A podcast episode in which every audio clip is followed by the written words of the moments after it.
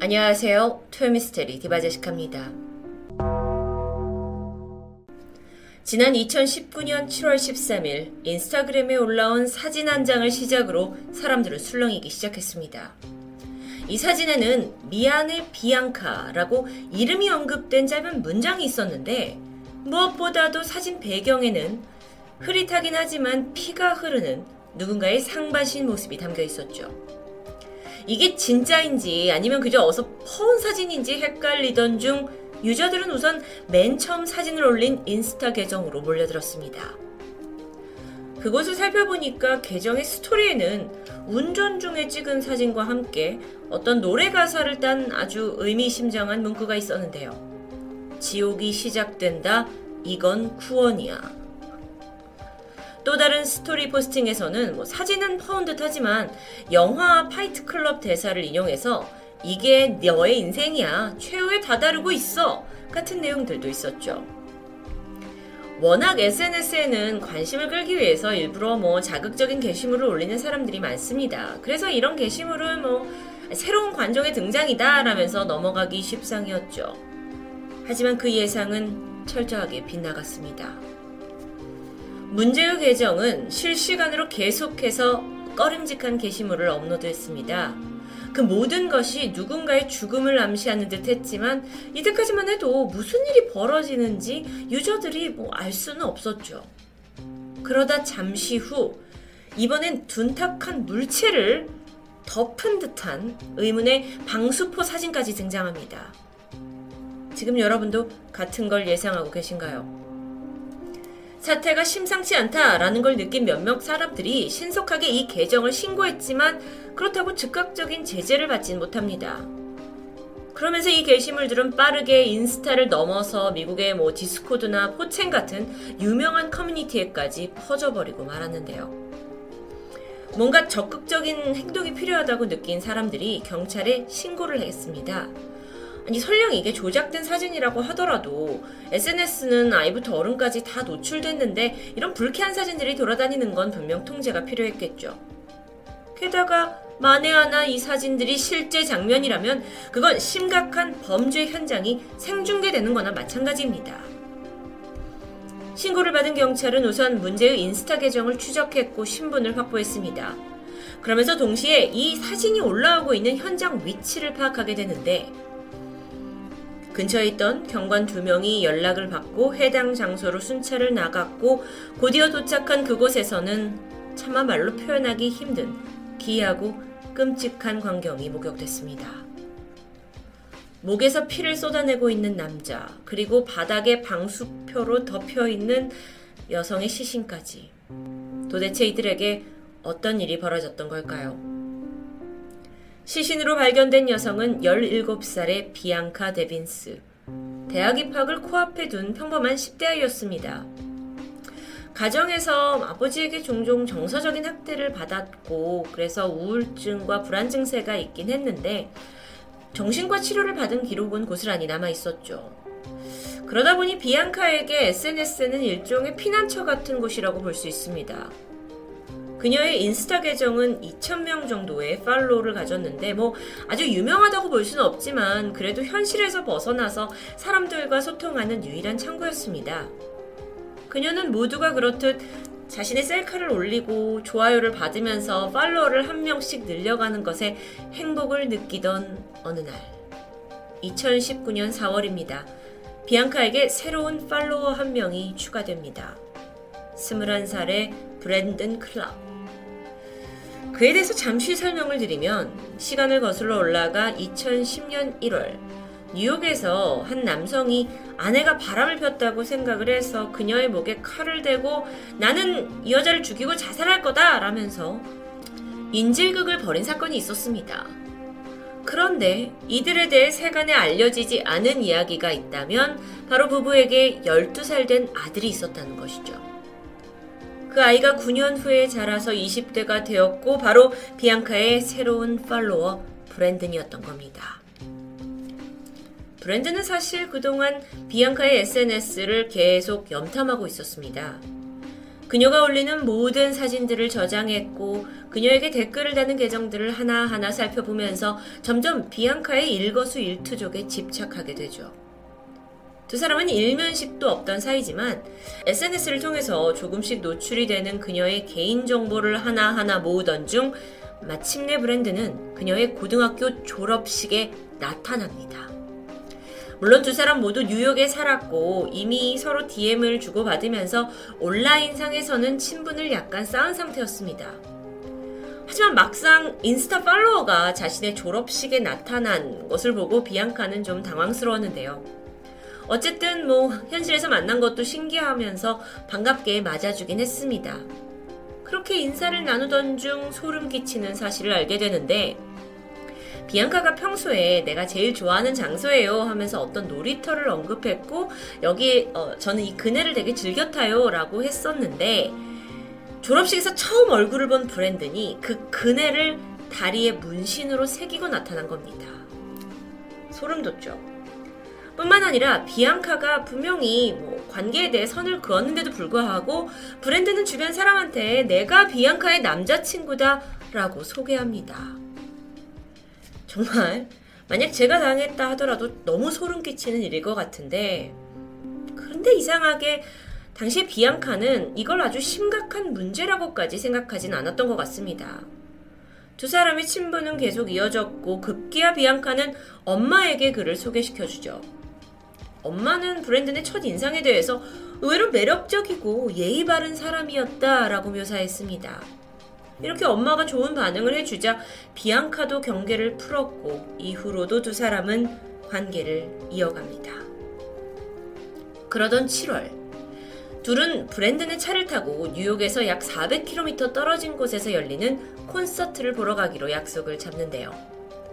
브랜든으로서는 이 둘만이 갖는 어떤 오붓한 시간에 흥분하고 있었지만 비앙카의 생각은 좀 달랐습니다. 그녀는 콘서트장에서 알렉스라는 남자와 만날 약속을 이미 잡았던 겁니다. 콘서트 당일 비앙카와 브랜드는 같은 차로 함께 도착을 했는데 비앙카가 잠깐 자리를 비워서 알렉스와 만났고 급기야 둘은 키스를 나누게 되죠. 그런데 이 장면을 브랜든이 목격하고 만 겁니다. 즐거운 시간이 끝나고 둘은 다시 차를 타고 뉴욕으로 돌아오던 길이었습니다. 내내 입을 다물고 있던 브랜든이 먼저 비앙카에게 아, 그 남자 너 키스하는 걸 봤다 라는 이야기를 꺼내게 되죠. 비앙카로서는 남자친구가 아니고 남사친이기 때문에 이건 뭐 해명할 문제가 아니긴 했지만 그때 당시의 상황이 불편해서인지 혹은 두려움을 느꼈던 건지 일단 브랜든에게 미안하다고 사과를 건넸습니다. 하지만 조금 후 그녀의 대답이 마음에 안 들었던 걸까요? 아니면 비앙카가 자신의 것이 아니라는 절망감 때문이었을까요? 조용하던 브랜든의 태도가 돌변했고 급기야 차에 숨겨두었던 칼을 꺼내들더니 무참하게 그녀의 목을 찔렀습니다. 비앙카는 제대로 비명도 질러보지 못한 채 그 자리에서 숨을 거두는데요. 그리고 이제부터 브랜든의 정말 이해할 수 없는 기이한 행동이 시작됩니다. 그는 피투성이가 된 비앙카 시신을 사진으로 찍었고 인스타를 포함해서 4chan, 디스코드 같은 커뮤니티에 업로드하기 시작했습니다. 그 사진 하단에는 지옥으로 가는 길이야 이건 구원 맞지? 라고 뭐 자기 심정을 닮은 텍스트를 덧붙였죠. 당연히 자극적인 사진이었기 때문에 사진은 빠르게 퍼졌습니다. 누구라도 이걸 보면 즉각적인 관심을 보일 수밖에 없었던 거죠. 저는 물론 이 방송에서는 공개가 가능한 사진만 보여드리고 있습니다. 그 당시에 사람들은 점점 피 묻은 그 흐릿한 그게 시신이라는 것을 예감하기 시작했는데 어떠한 조치를 취할 겨를도 없이 브랜든이 이번엔 시신을 바닥에 두고 방수포로 덮은 채 노래를 틀어놓는 그런 게시물을 또 업로드했습니다. 그 가사를 들어보면 나는 긴 드라이브를 원해 널 다음 생에서 만날게 라는 내용이었죠. 이후에 브랜든은 자신의 가족에게 전화를 걸어서 비앙카를 죽였다는 사실을 고백하고 현장 사진을 보냈습니다. 머지않아 밖에서 요란한 사이렌 소리가 들리기 시작했는데 이때 브랜드는 자살을 시도합니다. 그리고는 비앙카의 시신이 덮은 그 방수포 위로 누운 채 너무도 어이없고 소름 끼치지만 그 모습을 셀카로 남겨서 SNS에 올렸던 거죠.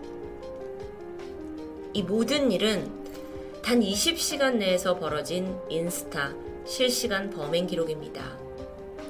브랜드는 살인 과정을 계속 포스팅하면서 사람들에게 알렸던 아주 유례 없는 사건이죠. 물론 사람들은 게시물을 신고하고 이 계정을 빨리 삭제해야 된다 하는 요청이 쇄도했지만 당시 인스타그램의 반응은 다소 아니랬습니다. 그저 돌아온 대답이라고는 해당 게시글은 규정 약관을 위반하지 않았습니다. 정도? 그렇게 아무런 제재를 받지 않은 20시간 동안 살인범은 자신의 살인을 전 세계에 전시하는 데 성공했고 유가족의 의지와는 상관없이 이 사건은 처참한 사진과 함께 너무도 많은 사람에게 노출되어 버렸죠. 이후 어, 브랜든을 조사해 보니까 범행 두 달 전부터 인터넷을 통해서 구체적인 살인 방법을 검색해 왔다는 계획 범죄의 정황이 밝혀집니다.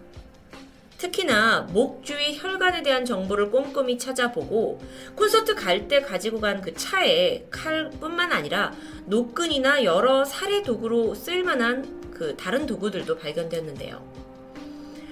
사건을 봤을 때 그날 콘서트장에서 비앙카가 키스를 한 것이 화근이 된 듯 했지만 어쨌든 사전에 철저하게 계획했다고 추정할 수 있었죠. 하지만 정작 재판이 시작되면서 변호인 측에서 아, 이런 검색은 브랜든이 자신이 자살을 하기 위해서 알아본 거지 절대 계획범죄가 아니다 라고 주장합니다. 그리고 그게 받아들여졌는지 결국 법원은 그에게 가석방이 가능한 20 5년형을 최종 선고합니다. 비앙카 살인 사건이 알려진 직후 예상대로 많은 사람들이 그녀의 인스타그램을 찾았습니다. 일부는 추모의 댓글을 남기기도 했죠. 하지만 그 중에는 정말 눈살을 찌푸리는 또 다른 관종들이 있었는데요. 야, 나한테 이 모든 범행 과정을 찍은 동영상이 있다. 나를 팔로우하면 내가 그 영상 보내줄게. 라고 유인하는 미친놈들까지. 그리고 믿기 어렵지만 실제로 꽤 많은 사람들이 그 글에 댓글을 달면서 영상을 구걸한 흔적은 고스란히 남아 있습니다. 뿐만 아니라 고인이 된 비앙카의 예전 게시글에 막무가내로 욕설을 달면서 조롱하고 모욕하는 이들도 있었죠. 참 씁쓸하기 그지 없습니다. 그렇게 재판이 끝나면서 사건이 마무리되는 듯 했지만 유가족에게 청청병력 같은 또 다른 소식이 전해집니다. 브랜든이 비앙카와 성관계를 하고 나서 살해하는 뭐 이런 끔찍한 영상을 한 다큐멘터리 제작진이 가지고 있다라는 걸 확인한 겁니다. 이 제작진이 우리가 보도를 해야 된다 하면서 검찰에 영상을 요청하게 됐는데 담당 검사가 아무런 제재 없이 그냥 그걸 허용해 버렸던 거죠. 비앙카의 어머니는 딸의 마지막 모습이 더 이상 세상에 퍼지는 것을 막으려고 소송을 제기한 상태입니다. 2년 전에 딸은 떠났고 그리고 나서도 여전히 딸을 조롱하고 패러디한 게시물로 어머니는 고통받고 있다고 심정을 밝혔습니다. 희대의 관종, SNS 살인마로 불리고 있는 브랜든 클락. 그에게 쏟아지는 비난의 화살은 당연합니다. 하지만 그 계정을 20시간이나 그대로 방치한 인스타그램 역시 여론의 문매를 피할 수는 없을 것 같은데요. 모든 것이 어플이나 또는 플랫폼으로 직결되는 현대 사회에서 이들의 책임과 통제는 분명 필요해 보입니다. 하지만 여러분, 결과적으로 너도 나도 사진을 공유하고 퍼다 나른 것은 우리 같은 이용자들이었습니다. 피해자를 조롱하고 자극적인 영상에 혈안이 된 사용자들 역시 우리 같은 사람들이었죠. 엄지손가락 하나를 이용해서 이 끔찍한 살인에 그들도 동조를 한 것과 다름없지 않을까요? 토요미스테리 디바제시카였습니다.